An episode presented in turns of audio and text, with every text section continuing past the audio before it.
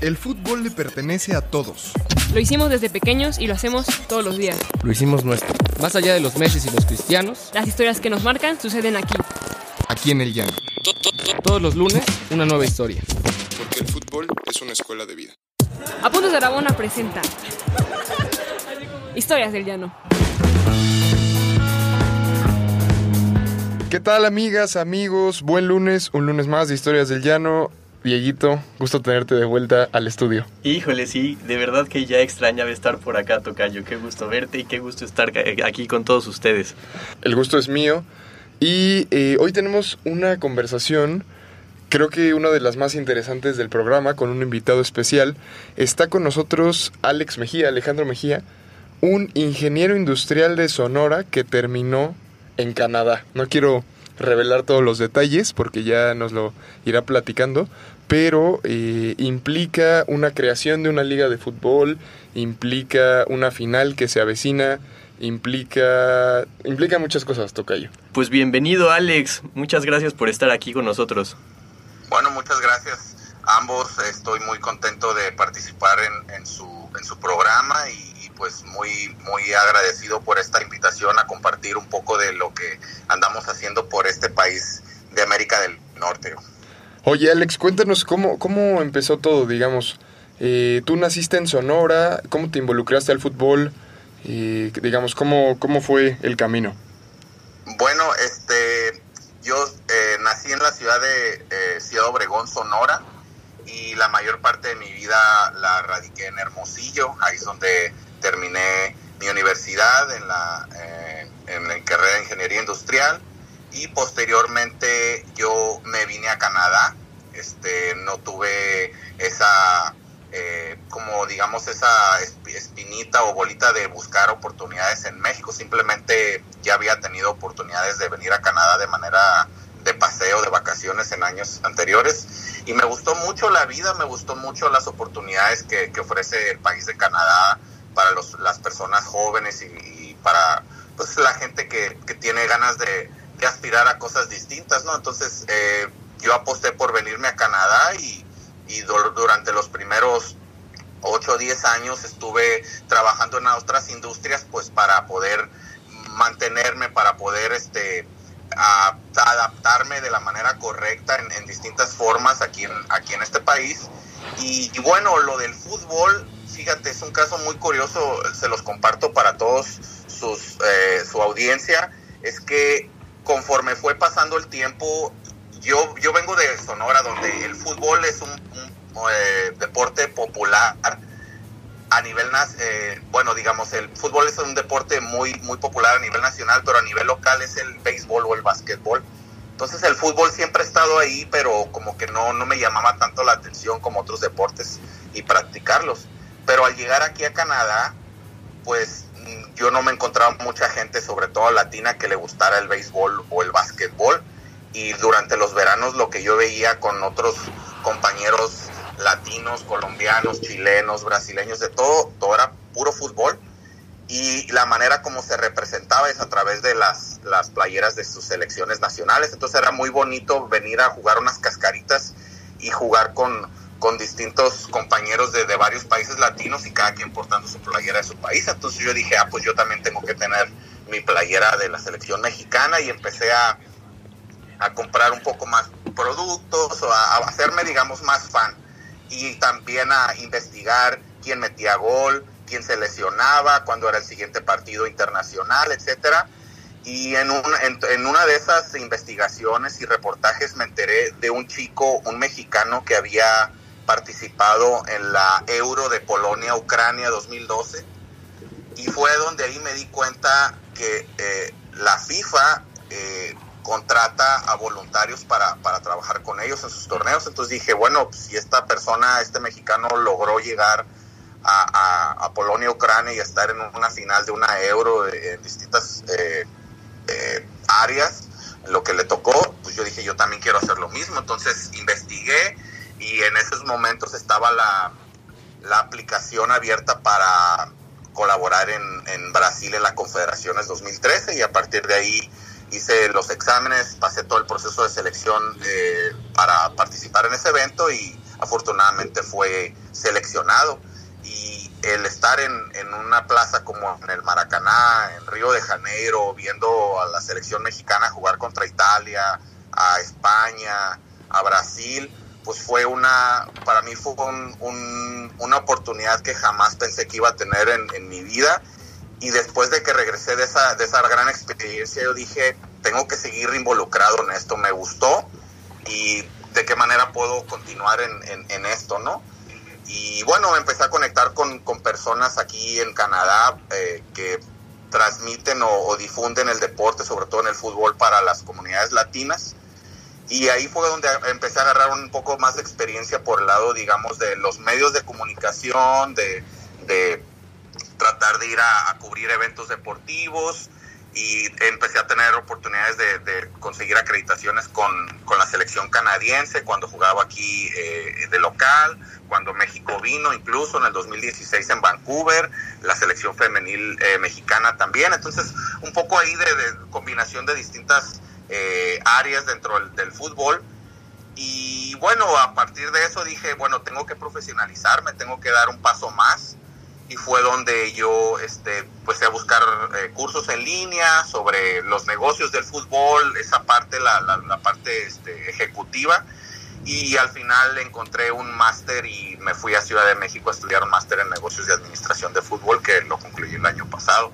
Entonces ha sido un, pa un par de etapas que, que, me han venido a nutrir dentro de la industria del fútbol y que se consolidó el año pasado con, con mi participación en Rusia eh, 2018, que también fui eh, seleccionado para participar como voluntario y que la verdad pues estoy muy contento de poder tener esa experiencia y a raíz de todo eso que he venido construyendo en estos últimos 7, 8 años, pues es que ya eh, pude encontrar una oportunidad aquí en un club de fútbol en Canadá. Oye, pues una, una gran, gran aventura. Te fuiste a sí, dos torneos, duda. a dos torneos internacionales importantísimos. Qué envidia. Eh, y ahora, pues a mí, a mí lo que me, me, creo que le puede gustar a la audiencia saber es en qué club estás trabajando y que nos cuentes un poco qué haces allá, porque tú estás viviendo en Edmonton, ¿no? En Edmonton, sí, en Alberta. Y justo, justo hace unos meses escribiste un artículo aquí para, para de Rabona sobre el nacimiento de la Canadian Premier League, o la primera división de fútbol canadiense, algo que no ha sido muy cubierto por los, por los medios de comunicación. Y tú escribiste un artículo largo, y entonces, pues bueno, cuéntanos un poco qué haces, qué haces en el club, cómo llegaste al club y, y digamos cómo nació esta idea de, de llevar el fútbol a, a la tierra de los osos y del hockey, ¿no? Sí, bueno, eh, fue sin duda alguna una transición muy interesante. El, fútbol aquí en Canadá, pues de alguna manera ha crecido, pero con limitaciones, digamos, con, o con los recursos que, en su momento han tenido. Y esta liga precisamente viene a hacer una revolución porque la demografía o, o, la población en Canadá, sobre todo eh, la económicamente activa y que vienen de otros países, que inmigran, que traen sus familias, sus pequeños, sus niños o sus bebés, pues esos niños empiezan a crecer, pero traen esa cultura del fútbol, como ser un país eh, eh, multicultural, pues el, fútbol, como lo sabemos, es el mejor deporte del mundo, el, deporte más eh, buscado y el más querido, el que llama más la atención, con más historia. Entonces, es por eso que la demografía y la población ha cambiado aquí en Canadá y eso ha logrado que haya despertado un interés por más el fútbol, donde se han creado muchas academias, se han creado torneos eh, para los pequeños de amateur, pero que también eso viene a, desarrollar una parte que es la parte de fuerzas básicas, digamos. Pero ¿qué estaba pasando? Que cuando esos jóvenes llegaban a los 17, 18 años, ya no tenían para dónde ir a jugar. Ya era muy difícil, eh, que, bueno, igual nada es imposible en esta vida, pero era más difícil para estos jóvenes eh, conseguir alguna, alguna beca, alguna universidad en Estados Unidos o, incluso irse directamente a Europa o con, seguir contratados en la MLS. Entonces ahí hacía falta esa, eh, eh había un vacío ahí donde se estaban perdiendo mucho talento canadiense por no haber una liga profesional. Entonces, es por eso que esta liga este es el primer año, pero ya vienen cuatro, cinco, seis años previos de, de logística, de organización, de operación por parte de los dueños, de este, en este caso de, eh, invertir. ¿cómo se dice? Invertir, sí, ya se me va la palabra, de inversionistas y sobre todo de Canadá Soccer, de cómo venir a, a fomentar el fútbol aquí en Canadá y es por eso que esta liga crece precisamente con ese objetivo de darle oportunidad a esos jóvenes que muchas veces si se hubieran si esa liga no estuviera eh, en pie no tendrían la oportunidad de probarse como profesionales y, darse cuenta si realmente tienen el talento como para salir adelante. Oye Alex, Alex, rápido, perdón que te interrumpa, pero creo que es bueno que darle contexto a esto para la gente que nos escucha. Eh, quizá a muchos les suene los tres equipos, los famosos tres equipos canadienses Claro, que hay claro, el en la MLS, Toronto ¿no? FC. El Toronto FC, el Montreal, Sí, y a claro. ver, y a ver el otro tocayo. Este, el otro es el Vancouver, ¿no? Exactamente, el Vancouver Whitecaps. Eh, Correcto. y es, entonces es importante decirle a la gente que es quizá uno de los países más grandes del mundo, con mayor población en el mundo, que no contaba con una liga profesional. Y que bien, que tenía estos tres equipos insertados en la, en la Liga de Estados Unidos, pero que estos equipos en realidad están llenos de estadounidenses, no hay canadienses. Entonces, Sí. por eso es esta opción, ¿no? De, de darlo, además de que, bueno, quizás sería importante decirlo, también surge la idea de hacer la liga bajo el, digamos, el contexto del el Mundial 2026. Se nos hace muy interesante saber cuál es tu perspectiva de eso, Alex. eh, y tú que estás en este proceso de creación y de este y de desarrollo desde cero de una liga, desde un equipo de fútbol que está empezando, eh, ¿cómo ves el desarrollo de esto como negocio y como alguien que se ha involucrado un poco sentimentalmente con el fútbol y le ha agarrado cariño a lo que es este deporte? Sin duda alguna para mí ha sido una gran experiencia, un, un momento muy importante en mi vida donde yo consolido el trabajo que he hecho en los últimos años de prepararme, de los voluntariados, de los cursos, etcétera, los viajes, y que ahora pueda yo eh, aplicar toda esa experiencia y los conocimientos en casos reales, este, a, a mí me, me, me, me hace muy feliz. Y bueno, yo trabajo para el club FC Edmonton, que es uno de los siete fundadores, clubes fundadores de la Canadian Premier League. Estamos ubicados en la provincia de Alberta. FC Edmonton eh, pues está en la ciudad de Edmonton, que es la capital de la provincia. Y FC Edmonton, como dato interesante también, es el único club de la Canadian Premier League que ya tenía un pasado antes de que la iniciara eh, la Canadian Premier League. El este histórico, año. el más grande. El histórico. Exacto. FC Edmonton participaba en la North American Soccer League desde el 2010 hasta el 2017. Entonces, Órale. Eso es, ese es el Qué el- raro el- se siente historia. decir Sí, esto, esto ya el está. club más antiguo de, de Canadá, porque pues en México sería, no sé, Porfirio Díaz el, El que vio los sí, el primeros. Pachuca, el Orizaba. Eh, Exacto. pues sí está muy hipster este, este, esta liga, pero no, pero cuéntanos, cuéntanos. Dices, Sí, sí. Entonces, como les comento, este FC Edmonton es, es uno de los clubes que tiene más historia dentro de la liga. Eh, es un club que prioriza el, talento local. Eh, de hecho, en un momento se les puedo dar un par de ejemplos. Pero lo, importante de esto es que eh, en su momento los dueños, los, ejecutivos del club, cuando estaban dentro de la North American Soccer League, que de hecho esa liga ya no existe, vieron la oportunidad, se contactaron con los organizadores de la liga y que este era el paso correcto, no solo para el club, pero sino para el futuro del fútbol en Canadá, para darle esa oportunidad a los jóvenes y que fuera un producto más canadiense, digamos, en el aspecto de operaciones, porque una liga al iniciarse no solo estás produciendo jugadores o le estás dando oportun- oportunidad a jugadores, estás también estás produciendo técnicos, estás produciendo árbitros, estás No, dando produciendo mucho trabajo. Sí. estás produciendo eh, eh, o, o educando eh, marcas o empresas que quieran pertenecer dentro de la industria del fútbol como patrocinadores, como medios de comunicación. Entonces, eh, es una liga que, que no solo viene a beneficiar a los jugadores, sino te- también viene a generar una economía dentro del país. Y conforme estos años vayan sucediendo y, y los resultados y, y cómo la liga va, va mejorando y desarrollando, es como veremos este poco a poco más, más presencia a nivel internacional o a nivel CONCACAF. No, porque, bueno, quizás esto es, esto es interesante y si ustedes eh, tienen muchas ganas de ver un nuevo fútbol, eh, eh, este sábado, justo el sábado que acaba de pasar, eh, jugó Forge FC contra Cavalry Football Club, la final de ida, y el próximo sábado 2 de noviembre jugarán la vuelta. Entonces vamos a tener el sábado 2 de noviembre al primer campeón en la historia del fútbol canadiense. Quién sabe cómo, cómo se vaya dando. Además, es, es interesante, creo yo, mostrar eh, lo que decías al inicio, ¿no, Alex? Como esta idea de cómo está distribuyendo, distribuyéndose la liga. O sea, de los siete equipos que están, es- se, los, se los digo rápido, el Pacific, el Cavalry, el Edmonton, Valur, Forge, York Nine y Halifax Wanderers están distribuidos por toda la zona sur de Canadá, de este a oeste. Y cómo están aprovechando esa distribución para, para construir un mercado. Alex, yo te preguntaría, porque nos desviamos un poco, pero ¿cuáles son tus funciones adentro del club? Eso, eso a mí me llama, me llama muchísimo la atención.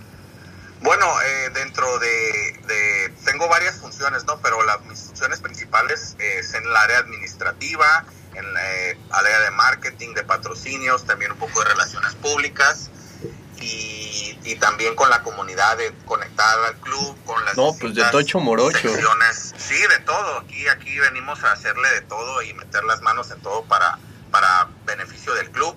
Y durante el partido, ahí sí en las operaciones que son eh, coordinar eh, con los árbitros, el tema de las de los eh, las listas de los jugadores, el once iniciales, hay que eh, distribuir esa información, eh, coordinar también los fotógrafos en la cancha, co- coordinar también los tiempos de que los eh, los equipos salgan al- a la hora correspondiente de sus eh, casilleros, perdón, de sus eh, Sí, de los vestuarios. rooms, sí, de, de sus vestidores. Se te está olvidando el español, carnal. Sí, sí. Entonces, también coordinar los programas que, que involucran a niños, ¿no? En este caso, los, los niños que salen con los jugadores o, o cualquier tipo de acti- activaciones que se hagan en la cancha, ¿no? Entonces, en las operaciones de partido en general. No, pues trabajo soñado. Sí, ¿no? tra- suena muy, suena muy padre como La vivir, verdad, sí. vivir en carne propia el nacimiento de una liga Sí. donde no parece haber corrupción al inicio. Claro, claro. A eso, a eso también me referí un poco hablando de una buena planeación para que un club se desarrolle rápido, porque muchas veces podría parecer que es más fácil iniciar una buena planeación en un lugar donde se esté empezando, donde aún no hay trabas de corrupción como por ejemplo en la Liga MX, que tener que cambiar un sistema que a lo mejor ya no funciona muy bien. Se me ocurrió. Bueno, ahorita. con la, con la reelección del ministro Trudeau, seguramente todo va, todo va a marchar. Este, eh, ¿Tiene algo que ver, Alex? ¿Tiene algo que ver, eh, digamos, el proyecto gubernamental de Trudeau con esta, esta idea de, de este auge del fútbol? Eh, pues yo la verdad en, en temas de política ahí sí no, no, no conozco mucho. Lo que sí puedo decir es que Canadá como país se preocupa mucho por el fomento del deporte para los para sus ciudadanos. Entonces aquí algo que sí sobra en el país son canchas de fútbol. Parece que no, pero durante el invierno eso sí, bueno depende de la zona donde donde uno esté en Canadá habrá o, o no habrá tanta nieve pero está lleno de parques, de áreas verdes, de escuelas. Entonces, aquí hay mucho lugar donde, donde practicar el fútbol durante el verano. En el invierno es una cosa distinta porque ahí sí uno tiene que depender de las instalaciones donde tengan canchas pues completamente cerradas, ¿no? Entonces ahí es donde el gobierno poco a poco está trabajando en, en construir más de estas instalaciones que, que se adecúen a las necesidades eh, climatológicas, ¿no? Para que pueda haber un, este, un seguimiento en las academias y, en los distintos clubes a, nivel de fuerzas básicas. Pues ojalá, yo le veo buenos ojos a este proyecto. Ojalá porque además Canadá, aquí revisando, revisando los datos, Canadá solo ha asistido una vez al Mundial y fue al Mundial de México 86. No me digas, yo este, no lo sabía. Este va a ser su segundo, su segundo Mundial. Entonces, pues que ojalá que siendo el local pueda tener una selección hecha de algunos jugadores jóvenes, con algunos experimentados, como este, como este chico el que juega en el, en el Bayern Múnich, eh, Alfonso Davis, y, hacer una base buena. Entonces, pa- para cerrar a mí, Alex, me gustaría preguntarte, ¿cuál ha sido la mejor experiencia de ser parte de la construcción de una nueva liga? La mejor experiencia, ¿qué ha sido que dices, me quedo con esto? Pues yo me quedo con ver desde el principio como, como una liga en una en una eh, en, una temporada, una época donde hay fútbol moderno, digital y globalizado, viene para quedarse, bueno, no solo para para existir, sino para crecer, porque es muy diferente a un club que tiene eh, su afición muy bien este, consolidada, un proyecto, una estructura, como los clubes en México, en Europa, que tienen 90, 100 años de, de- de longevidad. Y aquí este club, esta liga, o, a lo- o la mayoría de los clubes están iniciando, entonces, pero la, tiene ciertas ventajas que está iniciando en esta era de fútbol moderno y globalizado, como lo comento, y eso viene a, digamos, agilizar el proceso de lo que es la difusión de tu producto como liga, como, como entretenimiento y, y cómo llegar a los, a los distintos eh, oídos y ojos de los aficionados del fútbol eh, que son de todas partes del mundo. Entonces, esa es, esa es la ventaja que tiene esta liga, que es, un, es una liga eh, que se, está, eh, se ha formado en un país de primer mundo, que tiene un mundial a la vista y que está, está creciendo en una hora del fútbol moderno. Entonces, todas estas herramientas tecnológicas vienen a agilizar ese proceso de adaptación. Oye, este Alex, también a mí me acaba de surgir una duda que se me hace interesante y me dan ganas de preguntártela. ¿Qué tal te ha recibido la gente ahí en Alberta? Bueno, eh, gracias por la pregunta. Pues la verdad me han recibido muy bien. Los canadienses son muy Muy cálidos, son ¿no? Muy Sí. atentos. Ah, les gusta saber de otras culturas, les gusta, bueno, en este caso eh, como mexicano les encanta el español, les encanta la comida, la música, entonces siempre andan andan preguntando eh, o recomendaciones de, de, de platillos o, o de lugares donde visitar en el país, etcétera. Entonces hay una hay una muy buena muy buena conexión entre los mexicanos y los canadienses. en Sí, de hecho yo hasta he escuchado chistes de, de los canadienses de que son demasiado amables. ¿En serio? Así como de los gallegos que, que son medio distraídos. ¿Cómo ha recibido la gente esta liga? Digamos, ¿el discurso corresponde a la realidad o la gente, está, la gente no está yendo a los estadios? ¿O sí? Sí. ¿Cómo, cómo, es- cómo ha sido la reacción del público? Pues mira, ha sido muy buena para ser el primer año y para tener seis de los siete equipos que no tenían eh, equipos de profesionales en, en el pasado. Entonces hay plazas muy interesantes donde, por ejemplo, Halifax es la única ciudad que no tiene ningún otro deporte profesional.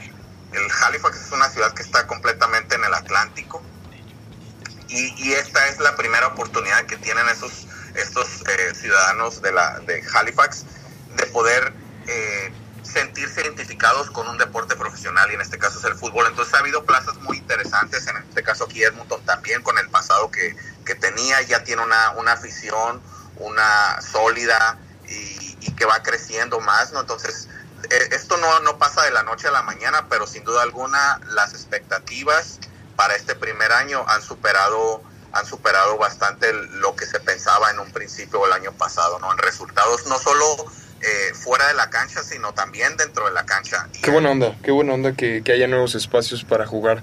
Sí, sin duda. Y Alex, ¿quién para campeón? Uy, pues, pues la verdad, este, creo que los dos equipos que están ahorita en la final han hecho muy buen trabajo, pero sin duda alguna creo Calgary está un poquito más eh, por encima que Forge. Porque De, de hecho, el este rival, equipo- ¿no? El, el rival del, del derby contra el Edmonton, me parece. Sí, sí, de hecho. o sea, es- El tocayo nuestro estudió, rival, ¿eh? Sí, estudió sí. aquí. rival. El, di- el Pero- rival que está en Alberta también, ¿no? El Sí, Calgary. Bueno, es que aquí hay algo muy interesante en Alberta. Tanto Calgary y Edmonton comparten rivalidades en distintas eh, disciplinas deportivas. En hockey, fútbol americano canadiense Mira nomás. y ahora y ahora en el, en el fútbol soccer. Entonces es, es una Alex dando rivalidad como campeón al eterno rival. sana, ¿no? A ver si no te repercute en la chamba, mi querido Alex. No, esperemos que no. No, para nada, porque al final de cuentas, aquí lo hemos dicho, este, pues hay que también eh, apoyar a- a- al, al fútbol en la provincia. ¿no? Allá son Entonces, tan buena onda es que se pueden echar porras entre Sí, los sí, equipos sí. rivales. Sí, sí, al final eh, es una rivalidad muy sana, eso sí se los puedo decir, tanto dentro de- como fuera de la cancha, con los jugadores, con la afición, es una, es una rivalidad, rivalidad muy sana y, y que eso refleja también pues, el fútbol, cómo el fútbol está siendo eh, absorbido y este de alguna manera transmitido por los canadienses, o sea, es un fútbol a la canadiense, digamos, de una manera eh, respetuosa, de una manera eh, amable, lo que sea que sucede dentro de la cancha y fuera de la cancha, cada quien es, un, es una persona normal, eres un padre, eres un hermano, un tío, un trabajador, un aficionado que simplemente disfruta su partido de fútbol. No, qué buena onda, Alex. Muchas gracias por tu testimonio. Eh, la verdad es que a mí me, me conflictúa que en México hubo muy poca información. Y, pero bueno, qué gusto poder tocar base contigo y saber que si en algún momento nos vamos a hacer una cobertura a Canadá, ahí estarás tú para, para darnos todos los detalles. Entonces, pues nada, gracias Alex y Tocayo, nos vamos. Sí, muchísimas gracias Alex, muchas gracias Tocayo, muchas gracias a todos por acompañarnos en este capítulo. Y nada, Alex, eh, pues estamos en contacto. Gracias, igual un saludo para su audiencia, para todos. Espero que esta, esta liga en su momento les llame la atención, porque esto, al final de cuentas, si la liga eh, avanza y, y crece como lo está haciendo, eso también beneficia, a beneficiar al, a nivel con CACAF, ¿no? Entonces eso Claro. viene a, a aumentar la competitividad en, en esta zona, ¿no? Claro, por nuestra parte la, la vamos a urge, seguir. Sí, nos sí. urge. Eh, pero y, bueno, y sí, nosotros le vamos a dar seguimiento, vamos a estar muy al pendientes de lo que pase con esta liga. Nos parece muy interesante todo lo que nos dices, Alex. y nada, gracias Alex, gracias Tocayo. Eh, acuérdense que estamos en Patreon, estamos en Spotify, en iTunes y nos pueden escuchar todos los lunes a las 7 pm. Omar, gracias productor. Hasta luego. Hasta luego, bye. ¿Quieres más historias? Síguenos en todas nuestras redes sociales como Apuntes de Rabona para ver el mundo desde el fútbol.